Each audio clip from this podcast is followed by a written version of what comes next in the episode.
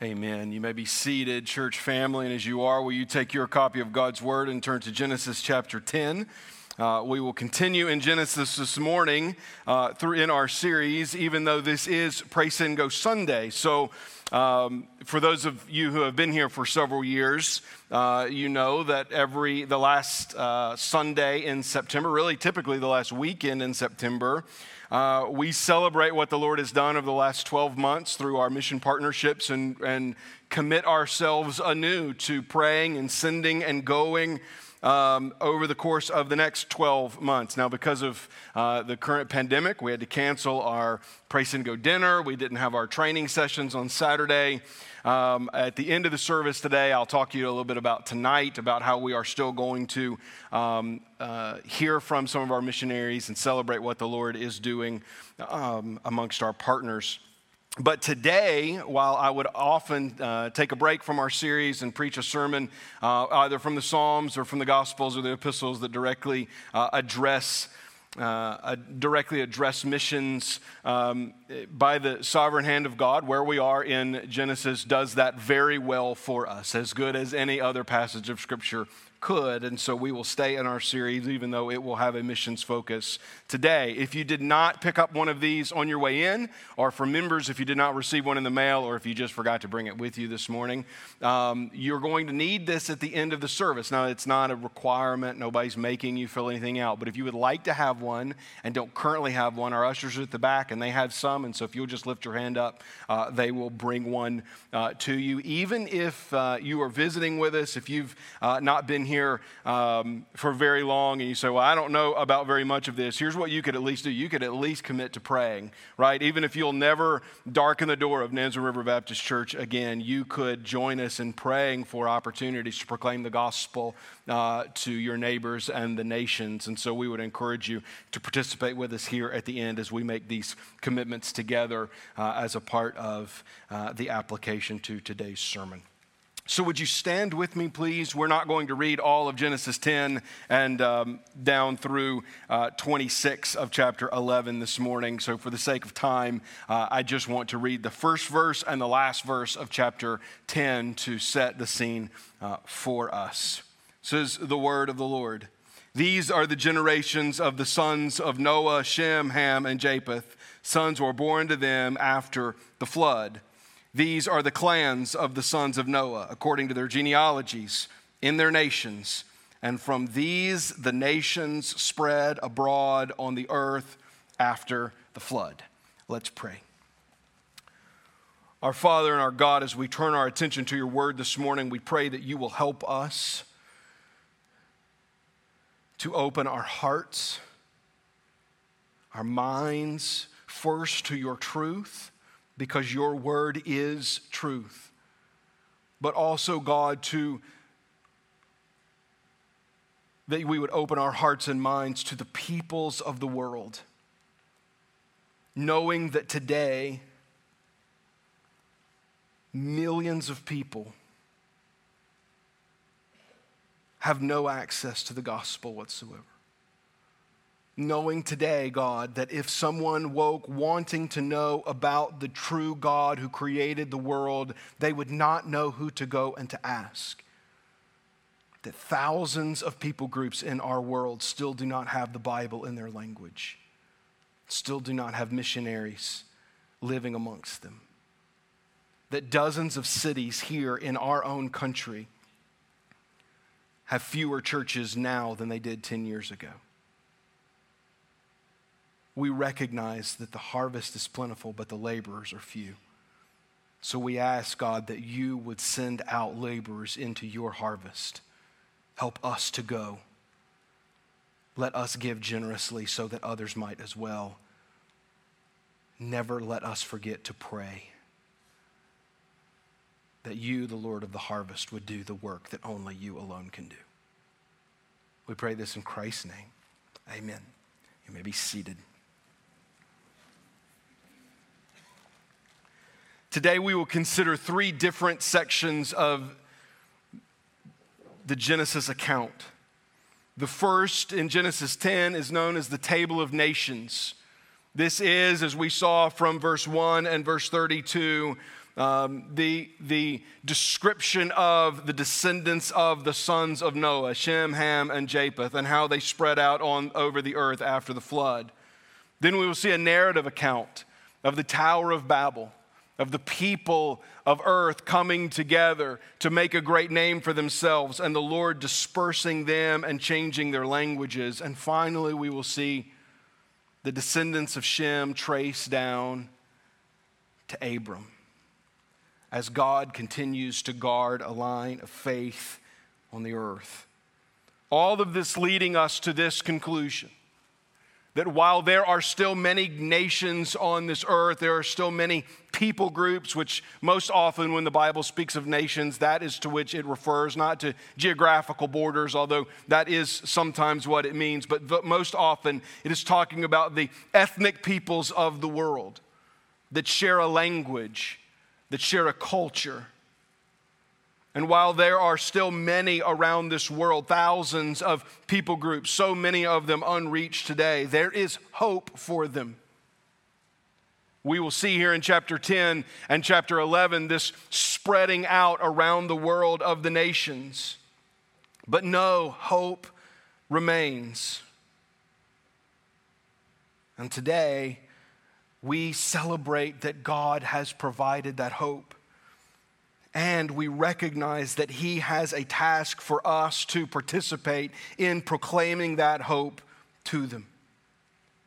So we begin in chapter 10, where the Lord establishes the nations of the earth. As we saw in verses 1 and 32, God reveals to us through the author here in Genesis 10 how the sons of Shem, Ham, and Japheth have spread across the face of the known world. Genesis 10, the table of nations, shows the sovereign hand of God in establishing the peoples of the earth. You say, how do we get that from these 32 verses? Because maybe you've read these verses before, maybe in preparation for this sermon, knowing that we would be this week in chapter 10. Uh, you've, you've read ahead and you've seen this, or maybe in your own Bible reading, as you've read through the book of Genesis, you've, you've hit chapter 10 and you start getting to a lot of names that you don't know how to pronounce. And you say, I have no idea why in the world this would be important. Well, we're not going to read every one of these verses this morning. We are going to read a few that help us to get a better picture of it. But let me just summarize this entire chapter and we take a big picture view of it. As we see the sons of Shem, Ham, and Japheth described out through multiple generations, there are several names that obviously jump off the page to us. Names like Canaan and, and Egypt.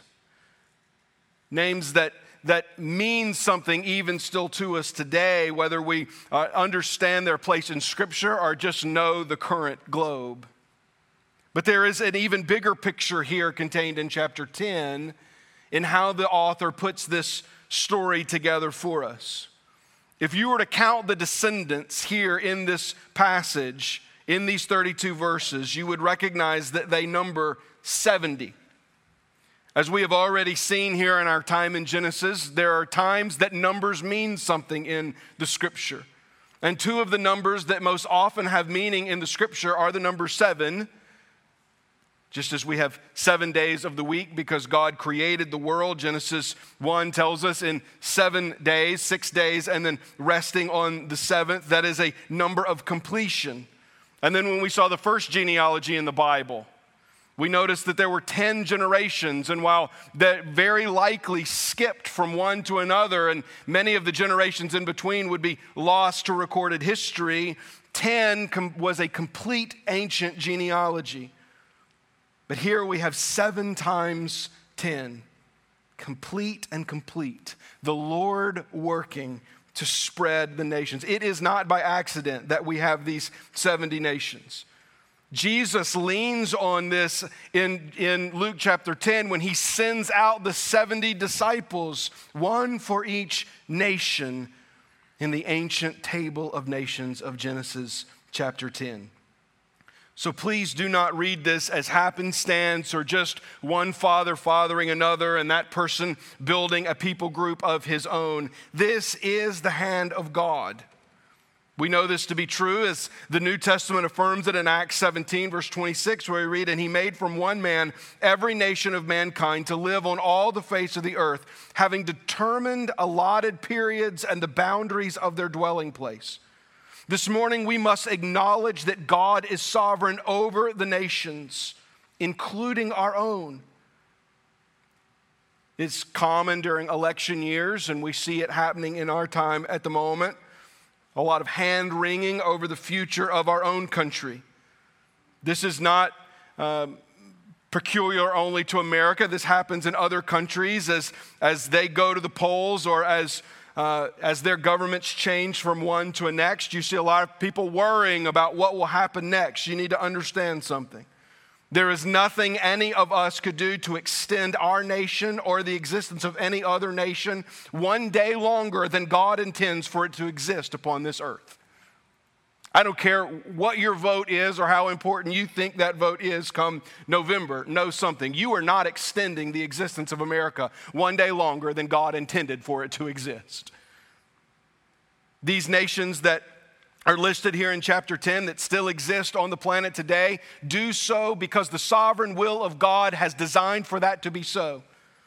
Those that are lost to antiquity, that we have no idea who they are, where they were, or who they represent, are because that is how God intended it to be.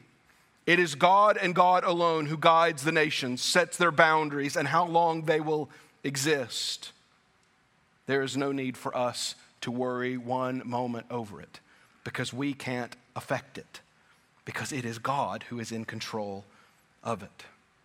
Now, as we'll see here, some of the names here represent people, actual individual people. Some represent people group, ethnic groups, and others actual distinct nations with borders and boundaries. Many are lost to antiquity, some still represented here on a modern map. Several of these nations appear later in the Old Testament, either as friend or foe to Israel. The biblical author, while listing in verse 1 the sons of Noah as Shem, Ham, and Japheth, he begins with Japheth. The last to be listed is the first to have his sons described, most likely because it is the most inconsequential of the three. We read in verse 2 the sons of Japheth were Gomer, Magog, Madai, Javan, Tubal, Meshech, and Tiras. The next few verses continue to describe the generations that would come after these. These are those who would be described um, later in verse 5 as the coastland people. These were the seafaring people. We would know them today as the Mediterranean people and even Europeans. Some of these people groups have ties to Greece, Italy, Turkey, as far away as Spain. It should mean something to us that, in all likelihood, most of the people represented in this room today are descendants from these people groups, and they are the least consequential in the list. We play the smallest part in the story of redemption, does Western civilization that comes from the line of Jacob, Japheth. Then we see the descendants of Ham. Look at verse 6. The sons of Ham were Cush, Egypt, Put, and Canaan. As we, if we were to continue to read, we would see other sons and other nations that would come in this line. These people settle in much of the Middle East and Northern Africa. And as we saw last week during, as we were discussing the curse of Ham and, and his, his son Canaan from Noah, most often these peoples end up as enemies of Israel. The majority of these descendants of Ham concentrate together in what would become the promised land, while some as far south as Egypt and other parts of northern Africa. And then there's one who stands out, one who does not settle in the same area as his kin, but goes to Mesopotamia. We read in verses 8 through 10 that Cush fathered Nimrod. He was the first on earth to be a mighty man this means he made a great name for himself. He is the first to have built a kingdom post flood. He was a mighty hunter before the Lord. Therefore, it is said, like Nimrod, a mighty hunter before the Lord. The beginning of his kingdom was Babel. So, this is ancient Babylon. Now, not ancient Babylon as we know of ancient Babylon later in Scripture, which is an entire kingdom, but this is the city that predates that kingdom, established here by Nimrod. It's going to be important in a moment when we get to chapter 11 that we know that Babel was established. This would, Babel and Babylon are the same place, that Babel is established by the son, one of the descendants of Ham. Then we see the descendants of Shem. Look at verses 21 and 22. To Shem also, the father of the children of Eber. Now, stop for a moment. Eber comes later in the generations, but he is important enough that he gets moved all the way up to the first verse of the introduction of Shem. Keep that in your mind. Shem was the elder brother of Japheth, and to him children were born. The sons of Shem, Elam, Asshur, Arpachshad, Lud, and Aram. These primarily settled, these people primarily settled in Mesopotamia. So while Nimrod was the one from the descendants of Ham who kind of leaves his people group and, and settles in another place. Surrounding him would be the descendants of Shem. And when we get down to verse 25, we read about Eber. Eber were, to Eber were born two sons. The name of the one with Peleg, for in his day the earth was divided. His name literally means divided. And his brother's name was Joktan. Now, the, the Eber is important. He's moved all the way up to that first verse and is mentioned here that he has two different sons. We're given more information about him than anyone else in chapter 10 other than Nimrod. So these are the two most important here in this table of nations because what's going to happen in chapter 11 happens because of them. And so we're told of Eber's two sons. Now, it's important to note that the word Hebrew is derived from the word Eber meaning the Hebrew people come as descendants directly from him. And in his two sons, we're told, the days of the earth, uh, in, in the days of his two sons, the earth was divided. Now, if we were to keep reading here in Genesis chapter 10, we would notice that the sons of Peleg are not mentioned. Only the sons of Joktan are mentioned. Later in chapter 11, we will return to Peleg. But just recognize the importance here of what is happening. The one who would, from, from whom the Hebrews would come, in his, the generation following him, there is a divide. Taken together, these 70 nations represent all of the peoples of the earth. Then something interesting happens we go from this name after name and people group after people group and, and with these varied um, descriptions of just a few generations stuck in between to, to a fairly peculiar narrative text that seems to not fit in its place. Because we've already been told in chapter 10, at the end of chapter 10, that these were the nations of the earth and that they had spread out across the whole earth. Chapter 11, which begins with the story of the Tower of Babel, seems like it should have happened before chapter 10. In truth, it happens in the middle of chapter 10. It happens during the time of Nimrod. It happens during the time of Eber's two sons, where there is this divide. So we take the narrative account and we place it in the middle of what is unfolding here over the course of likely centuries in chapter 10. And we see the narrative text of the Tower of Babel, where mankind attempts to make a great name for themselves. Look at verses 1 through 4. Now, the whole earth had one language and the same words. And as people migrated from the east, they found a plain in the land of Shinar and settled there. And they said to one another, Come, let us make bricks and burn them, together, burn them thoroughly. And they had brick for stone and bitumen for mortar. And they said, Come, let us build ourselves a city and a tower with its tops in the heavens, and let us make a name for ourselves, lest we be dispersed over the face of the whole earth. So we see the people on earth begin to progress post flood, and we're not sure, we're not told, because again, this is not an exhaustive list, it's an intentional list.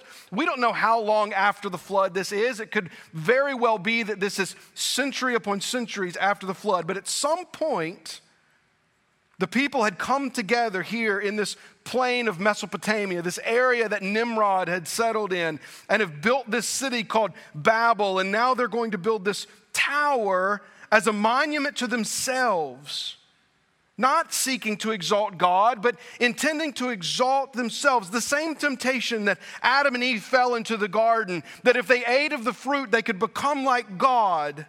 That is the same temptation of the people of Babel.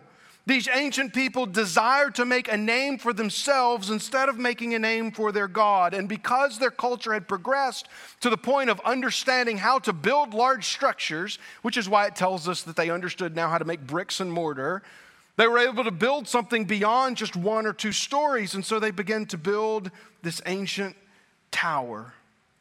Now, as a child, I always pictured this thing just I would hear this story and I would, I would picture modern day skyscrapers, you know, reaching into the clouds and, and just how large this was. This most likely had an ancient pyramid type form to it. It, it would be considered relatively small, most likely, in modern understandings of towers. But for ancient times, this was likely the largest building to have ever been built in that day.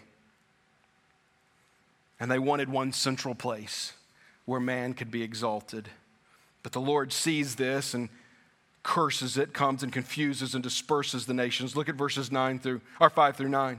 And the Lord came down to see the city and the tower which the children of man had built. And the Lord said, Behold, there are one people, and they have all one language. This is only the beginning of what they will do, and nothing they propose to do will now be impossible for them. Come, let us go down down there and confuse their language so that they may not understand one another's speech. So the Lord dispersed them from, from there over the face of all the earth, and they left off building the city. Therefore, its name was called Babel, because there the Lord confused the language of all the earth. And from there the Lord dispersed them over the face of all the earth. So while chapter 10 tells us how the people were dispersed over the face of the earth, chapter 11 tells us why because the people had sought to exalt themselves, and God puts a stop to it. Now, there's an interesting phrase here in this text. Verse 5 And the Lord came down to see the city. You may wonder, why does the Lord have to come down to see this city? Is, is the Lord so far away that he can't see? Is the Lord so detached from his creation that, that he just periodically checks in and, and even has to come down to see it? No, that's not what the author is saying. The, the biblical author is in, in no way insinuating to us that, that somehow God did not know what was going on or that God didn't know before they even started it that they were going to attempt to do so. God knew that before the foundation of the earth. God saw in great detail every single human that took part of this and knew them by name before they existed. So, why say it like this? Why paint this picture for us? Because if we read this in, the, in, in, what we know to be true about God, it changes our perspective of what is actually happening. You see, from a human perspective, this is a great tower. From a human's perspective, this is likely the largest building in all of antiquity. And in human perspective, this is a great monument to mankind. But from God's perspective, it's almost as if he has to get down on his hands and knees with a magnifying glass and look really close just to see it. Because compared to God, this building's nothing. Compared to God, this is no tower. If you've ever wondered, well, if, if that was the case back then, why doesn't God do that same thing today? Because we have these huge towers that people put their names on now and draw great attention to them. Because here's what we know that there's nothing to these towers.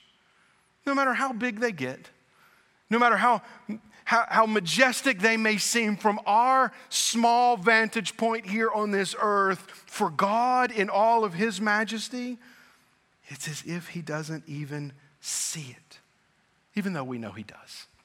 And so, what does God do? God says, that they will continue to come together. And, and it's not that God was worried about them coming together, He was worried about why they were coming together.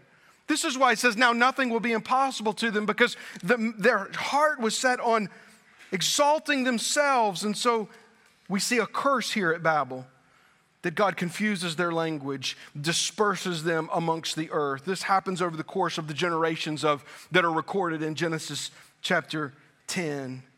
And they leave off building this city, which would be called Babel, which will play a very important role throughout the story of redemption that God tells here in the Old Testament and even in times to come. Now, we've established a pattern over the, over the last um, several weeks in Genesis sin, judgment, and grace. Remember this? We would, we would see um, someone sin or a people sin. We would see the judgment of God, and then we would see God offer grace. The first time we see this pattern is in the Garden of Eden, where Adam and Eve uh, eat of the fruit that God had told them not to eat of. And God judges their sin by removing them out of the garden and telling them that they will now surely die, but then offering grace through Eve that one day uh, a descendant of hers would crush the head of the serpent. We saw this in the, the times of the people of, of Noah, or even in the descendants of, of Adam and Eve with Cain and Abel and Seth. We see this in, uh, in the time of Noah, and then we see it afterwards with Noah's sons and how God judges sin, but then offers grace. But if we stop reading here, if we just take this narrative, which is why I wanted to preach all three of these accounts together, because if we just consider the Tower of Babel, we break that cycle. Do you notice what happens here in the beginning of chapter 11? There is great sin, right? There is the desire of mankind to exalt himself. There is great judgment that God confuses their language and disperses them across the face of the earth, but there is no grace. If all we consider is the narrative here of the Tower of Babel, then that pattern is broken. But the pattern should not be broken. We should not think that God is not going to offer grace here after Babel. He does. But we have to look for it.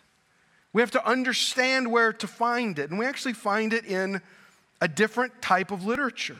Because what follows in chapter 11, after the story of the Tower of Babel, is another genealogy. In this case, the genealogy of Shem. Now, we've already had the first half of this genealogy. In chapter 10, we have these same people already mentioned until we get to Eber and his two sons. And in their day, the earth was divided. And not only was the earth divided in their day, but the line of Shem was divided in their day. And in chapter 10, it was through Joktan we see the nations established. But here in chapter 11, the continued line of faith, where we see the Lord preserving the line of faith through Shem, it passes on from Eber to his son Peleg on down. Look at verses, look at verse 10 of chapter 11.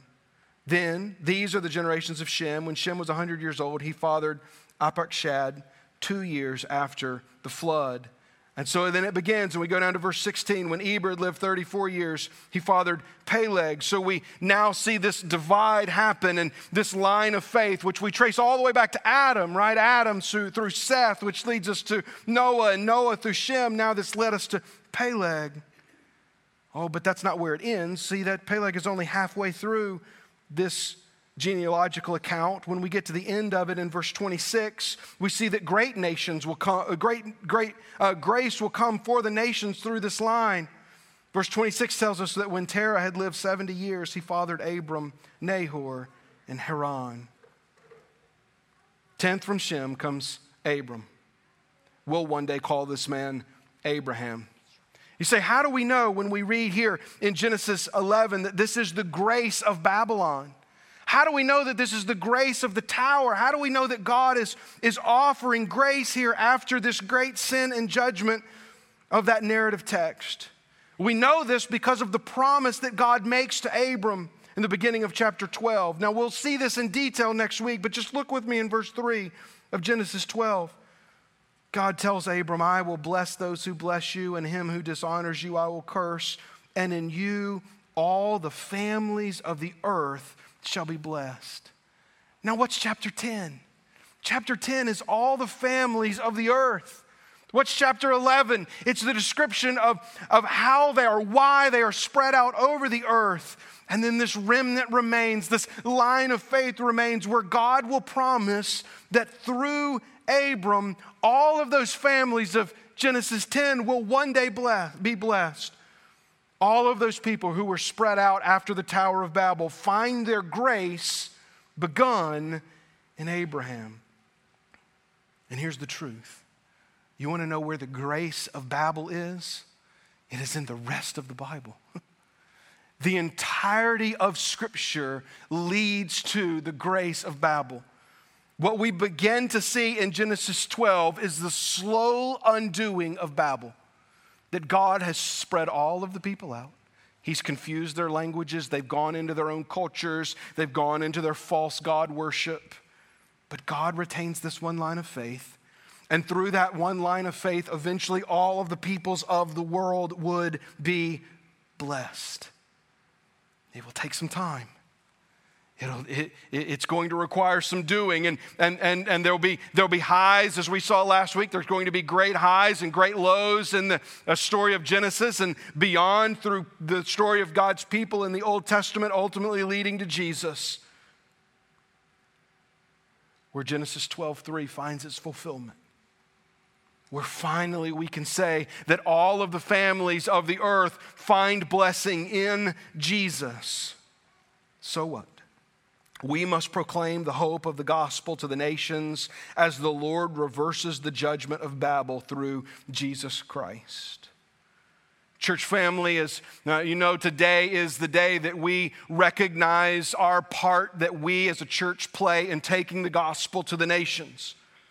Where we together as a congregation say, we are a part of what God is doing.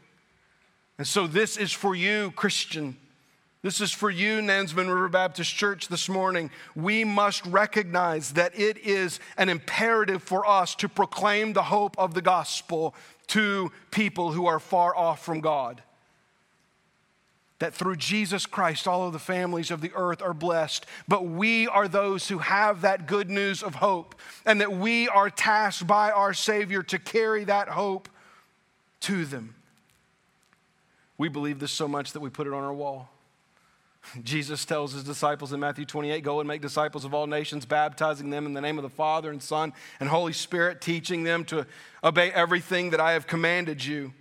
This is laid out further in a plan of attack in Acts 1 8, right before Jesus ascends to the Father. Luke records what Jesus says in this way He says, But you will receive power when the Holy Spirit comes upon you, and you'll be my witnesses in Jerusalem and in all of Judea and Samaria and the ends of the earth. Here's what Jesus instructs his disciples at the very end of his ministry. After he's been crucified and raised from the dead, after he spends just a little time with them still on earth, he now sets them on mission. And that mission isn't to just try to be the best you that you can be. That mission isn't to, to try to be a nice person or a, a good person or a generous person. The mission that God that Jesus clearly lays out for his disciples, that his disciples pass to the church, which has been the mission of the church for 2,000 years, is to make disciples. And to make disciples not just in our own homes, even though it starts there. And not just to make disciples in our own city, even though it started there for these disciples in Jerusalem, but to eventually make disciples around the globe. You see, there are not some Christians called to home missions and some Christians called to global mission. Excuse me, global missions, and some Christians called to reaching people in their city, and some people called to reaching people in hard places. We are all called to reach people in all places. Acts 1 8 is a strategy for every church that truly exists to make disciples throughout Christian history.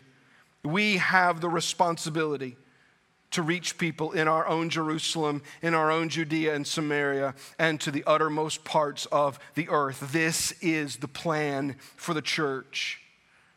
And right after Jesus tell, tells his disciples this in Acts chapter 1, he ascends to the Father. They go into the upper room. They begin to pray. They're there for some time. And then the promised Holy Spirit comes at Pentecost into that room. And here's what we see happen the disciples, now bold, the disciples, now full of the Spirit, go out in the streets. And they go out in the streets, Acts 2 tells us, during a time of festival when people, verse 5 says that, that dwelling in Jerusalem were devout men from every nation under heaven. So, right, all of Genesis 10 is represented by somebody in Acts 2. And at this sound, the multitude came together and they were bewildered because each one was hearing them speak in his own language. So the disciples come out of the upper room full of the Holy Spirit and they're proclaiming the gospel. And everybody there in Jerusalem could hear them proclaiming the gospel in their own language. And they Peter steps up and boldly proclaims that salvation is found in Jesus Christ alone. And people representing all of the nations of the earth hear this there in Jerusalem. And after he proclaims this, this is what they say to them at the end of chapter, Acts chapter 2, beginning in verse 37. They say, Now when they heard this, they were cut to the heart and said to the Peter and the rest of the apostles, Brothers, what shall we do? And Peter said to them, Repent and be baptized, every one of you, in the name of Jesus Christ for the forgiveness of your sins and you will receive the gift of the Holy Spirit. For the promise is for you and for your children, for all who are far off, everyone whom the Lord our God calls to himself. And with many other words, he bore witness and continued to exhort them, saying, Save yourselves from this crooked generation. So those who received his word were baptized, and they were added that day about 3,000 souls. You want to see the grace of Genesis 11? It's in Acts chapter 2. In Acts chapter, the curse of Babel is completely undone. In Acts chapter 2, that slow unwinding of the curse of Babel through Abraham and, and his seeds, Isaac and Jacob, and the people of Israel leading to Jesus is completely undone on the day of Pentecost as the disciples proclaim in languages they did not understand the gospel to people who did understand it and received it, and 3,000 were saved in that one day. And we continue to embrace this unraveling of the curse of Babel as the church of God takes serious the mission of making disciples locally and globally, all longing for the day. All longing for the day where we will see what Revelation 7 promises. Where John looks and sees a great multitude that no one could number from every nation, from all tribes and peoples and languages, standing before the throne and before the Lamb, clothed in white robes, with palm branches in their hand, crying out with a loud voice Salvation belongs to our God who sits on the throne and to the Lamb. Revelation 7 tells us the end result.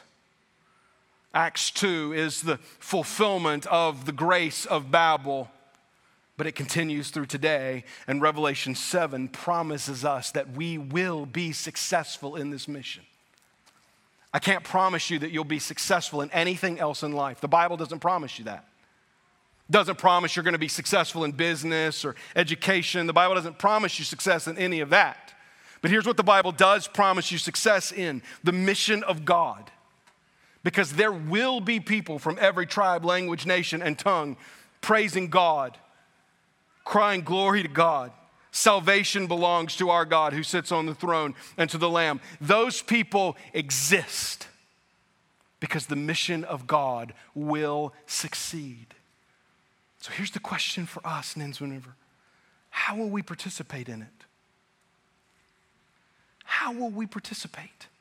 What part will we play?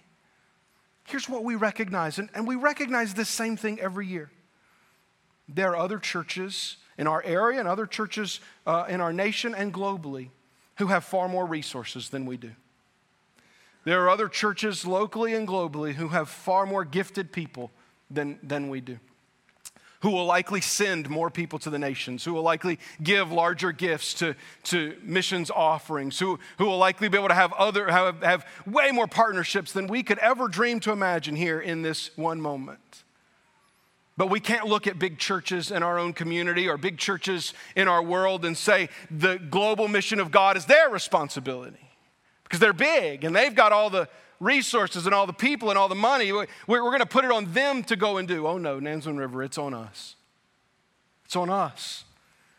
It's our responsibility to go with the gospel. It's our responsibility to give sacrificially. It's our responsibility to wear ourselves out in prayer that God would continue to save, that He would continue to send, and that we would continue to go. That is our responsibility. So, how will we do that? Well, we have, through the guidance of the Holy Spirit and our church, just how God has worked, we have four partnerships that we work through. This last year has been incredibly frustrating to so many of us because of the global pandemic. And likely the most frustrating part of this for me is knowing that this day was coming and I was going to stand before you and say that we've not sent a single mission team this year. I've never had to stand up here and say that before.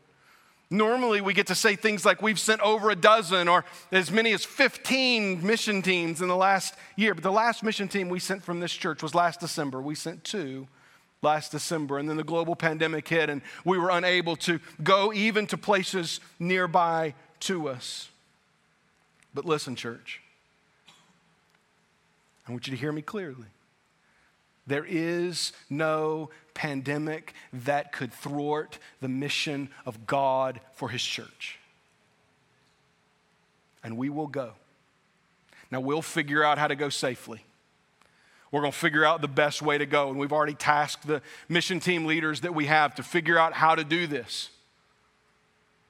How, how, how, do we, how do we get people there? How do we continue to help? But don't think just because we haven't filled church vans and we haven't put people on airplanes that we're not still playing our part.